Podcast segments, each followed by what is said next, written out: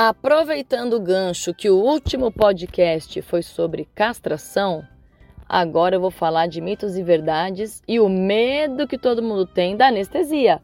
Quer saber mais? Não perde esse Bluecast. Oi, pessoal, tudo bem? Eu sou a Nicole Casara, sou médica veterinária da Blue e bem-vindo a mais um podcast.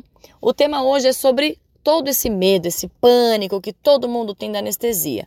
Então eu vim bater um papo com vocês aqui sobre o que, eu explico para os meus clientes quando a gente vai explicar sobre anestesia. Na verdade, gente, é muito engraçado, né? Porque, bom, eu sou cirurgiã e odonto. 90% dos pacientes que eu atendo são casos cirúrgicos. Então imagina se eu tivesse medo de anestesia, o que ia ser de mim, né? eu não ia trabalhar, porque 90% dos meus pacientes, eles são anestesiados, né, para conseguir fazer o meu trabalho. Então, esse medo de anestesia que todo mundo tem, esse medo não mora em mim. Porque justamente como eu estou no centro cirúrgico todos os dias, é, essa, essa estatística né, de acontecer alguma coisa grave, nossa, do animal ter uma reação alérgica ou do coração parar de bater, realmente, estatisticamente falando, ela é muito muito baixo, né? Esse risco, graças a Deus, hoje ele é comparado com a medicina humana, porque a anestesia veterinária hoje ela é tão segura quanto, né, a anestesia humana. Os anestesistas, que são os especialistas nessa área, eles têm todo o conhecimento teórico, todo o conhecimento prático e até a maior parte das drogas que se usa em medicina humana se usa na veterinária também. Até as modalidades, né, da anestesia são muito parecidas. Os nossos anestesistas, eles fazem inclusive cursos com anestesistas humanos, né, em medicina humana. Então, tudo que acaba se usando aí em medicina acaba se extrapolando e trazendo para a veterinária para também, né? E isso torna o procedimento mais seguro e os veterinários cada vez mais capacitados, lógico, para fazer isso. Mas eu vou tentar explicar mais ou menos o que é anestesia. A anestesia ela acaba envolvendo várias coisas. O animal tem que estar inconsciente, imóvel e sem sentir dor né? Então não adianta nada só ter uma medicação que você aplica, o cachorro não consegue se mexer, mas ele está sentindo dor. Isso daí também não é ser anestesiado. Então a anestesia envolve, né, esses pilares. Existem várias modalidades que o anestesista consegue fazer para garantir que o animal fique imóvel, inconsciente, sem sentir dor. A mais comum delas, a que se usa amplamente, é a anestesia geral inalatória, que é aquela do cheirinho e o que, que é isso, né?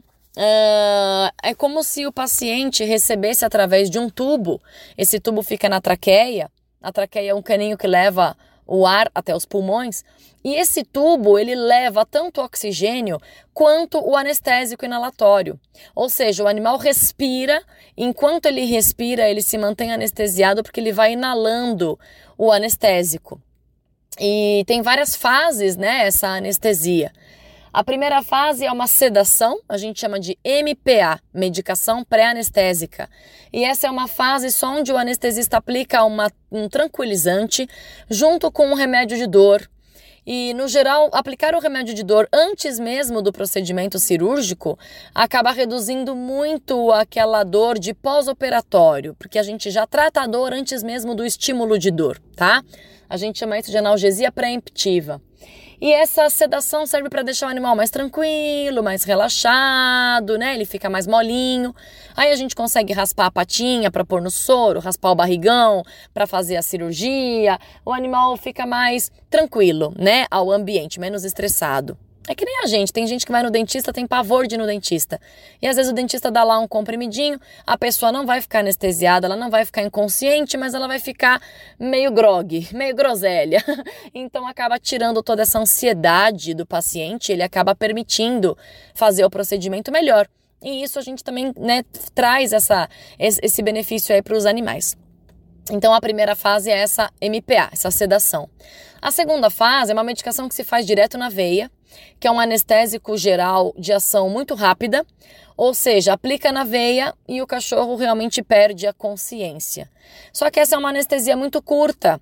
É só para o animal perder o reflexo da traqueia para permitir passar o tubo na traqueia, porque um animal acordado não permite colocar um tubo lá na traqueia, tá? Então, essa anestesia é curta, é só para o animal perder esses reflexos, permitir colocar o tubo e aí sim o anestesista conecta o anestésico inalatório junto com o oxigênio diretamente nesse tubo. Uh, junto com um aparelho de anestesia. Ou seja, se o animal não respira sozinho, por qualquer motivo, a máquina respira por ele. Então é por isso que torna o procedimento muito seguro. E depois que essa anestesia na veia terminou o efeito, a anestesia do cheirinho inalatória continua, então o animal se mantém anestesiado por todo o procedimento. Por que, que essa modalidade ela é segura? Porque antigamente aquela anestesia injetável, que é daí que veio o grande medo da anestesia, há muitos anos atrás se usava essa anestesia injetável. O que, que é isso? A pessoa vai lá, aplica uma injeção no bumbum do animal. 15 minutos depois, o cachorro está completamente anestesiado e pode fazer uma cirurgia. Na verdade, gente, essa anestesia, ela de fato não é segura. Porque apesar do animal estar inconsciente, muitas vezes ele está sentindo dor. Então, ela não é segura, ela não é indicada e ela não, não comporta aqueles três pilares aí da anestesia. E aí qual que é o problema? Se o animal tiver algum efeito colateral, você já aplicou tudo. Você não consegue tirar o anestésico do corpo do animal, por isso que a gente tinha mais efeitos colaterais. A anestesia inalatória é diferente. O anestesista ele consegue controlar o quanto de anestésico que o animal respira. Ou seja, ele pode falar: bom, quero que esse animal respire um pouquinho mais. Ah, agora eu quero que esse animal respire um pouquinho menos, vou baixar um pouquinho aqui a dose. Então o anestesista ele consegue pilotar essa anestesia com uma segurança muito maior. Né? Então isso acaba tornando realmente o procedimento mais seguro, tá? Além disso, gente, existe toda uma associação de técnicas. Vou dar um exemplo para vocês. Sabe quando a mulher vai ter bebê? Ela toma uma anestesia regional que, que é isso? Ela fica anestesiada da cintura para baixo. Uma região dela do corpo está anestesiada, que é a peridural. A gente também faz essa anestesia na veterinária. Então imagina, a mulher quando vai ter bebê, qual é a chance de acontecer alguma coisa grave na anestesia com ela? 0%. Porque ela está acordada, conversando, consciente.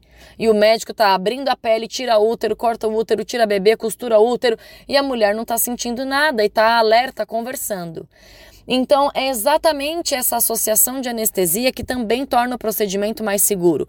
A gente também faz essa anestesia epidural para as cadelas que vão castrar, ou qualquer outra cirurgia que vai mexer nessa parte mais baixa da pelve, por exemplo, tirar a pedrinha da bexiga, ou uma cirurgia ortopédica, como colocar uma placa, um parafuso na patinha de trás, num osso quebrado.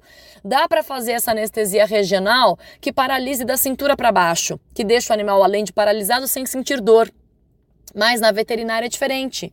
Não dá para virar pro Totó e falar: Totó, fica quietinho aí, vou te dar uma anestesia aqui nas suas costas, depois você deita de barrigão para cima e não vai sentir nada.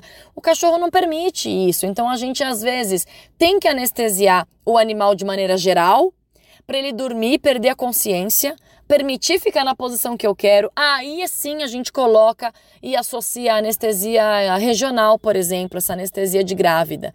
E isso traz conforto para o paciente a ponto do anestesista conseguir diminuir muito a quantidade das drogas, a quantidade dos fármacos que se usa na anestesia inalatória que a anestesia inalatória é que deprime o sistema nervoso. Então, se você consegue reduzir essas drogas, é muito mais seguro. Então, gente, aquele medo todo que todo mundo tem de anestesia, esse medo não mora em mim porque eu estou há 14 anos dentro de um centro cirúrgico praticamente todos os dias.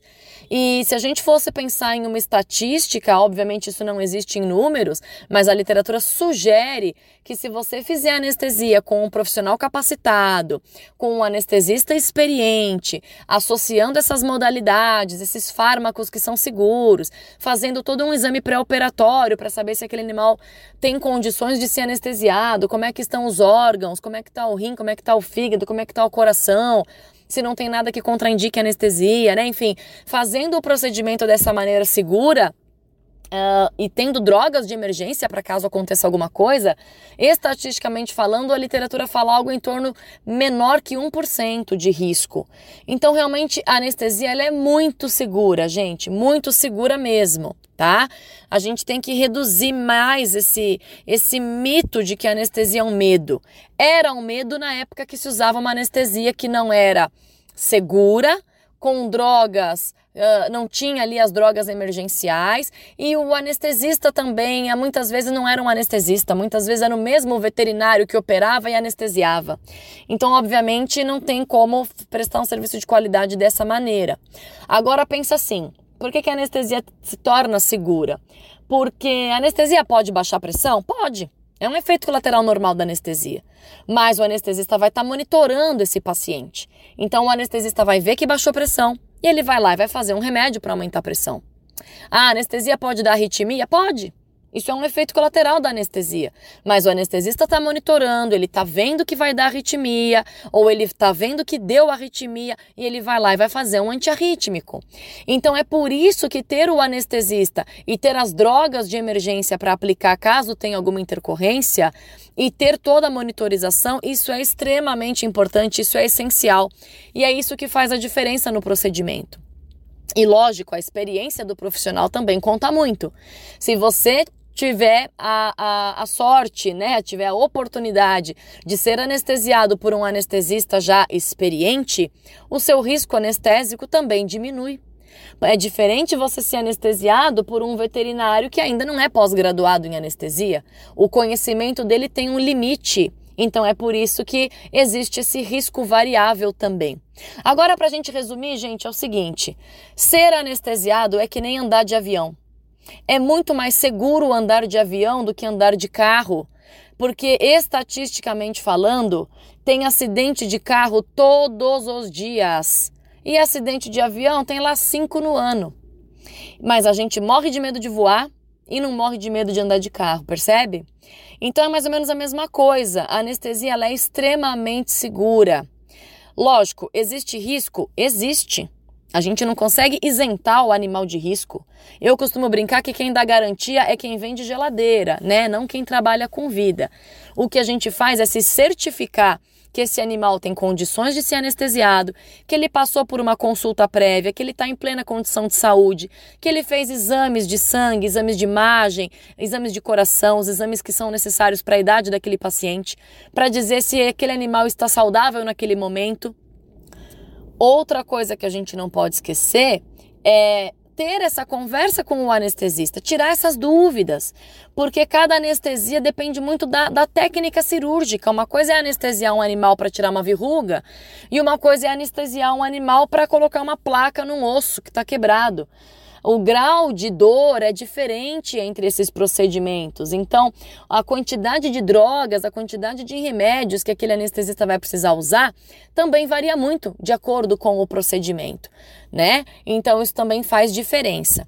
Agora, lembrar sempre, gente, que esse profissional que presta o serviço de anestesia, ele tem que ser um profissional pós-graduado, que tenha toda uma monitorização, né? Exames para medir a pressão daquele animal, a frequência cardíaca, a frequência do coração, o eletrocardiograma, temperatura, ter drogas de emergência para caso aconteça alguma coisa, né? Mas pode acontecer alguma coisa? Pode. Infelizmente pode acontecer alguma coisa. De novo, a gente não consegue isentar o animal de risco. A gente consegue se certificar que esse animal tem condições de ser anestesiado, que o profissional é experiente, que tem drogas de emergência, que ele vai ser monitorado. Mas eu brinco que o risco é tão baixo que não vamos ficar preocupados com o risco, né? Mas sim, existe esse risco e você, como dono, deve estar com uma tranquilidade no seu coração, sabendo que os benefícios daquela cirurgia ou daquele procedimento cirúrgico são muito maiores do que o risco da anestesia. É isso que a gente tem que colocar na balança tá bom? Então vamos deixar esse medo de anestesia para lá, porque graças a Deus os procedimentos são super seguros e lógico, busque sempre um profissional especializado. Combinado, gente? Então, grande beijo para vocês e muito obrigado pelas sugestões que vocês estão nos dando. O pessoal tá amando o nosso podcast e corre lá no nosso Instagram para dar mais temas, tá bom? E não esqueça de compartilhar esse vídeo com quem precisa saber disso. Tchau.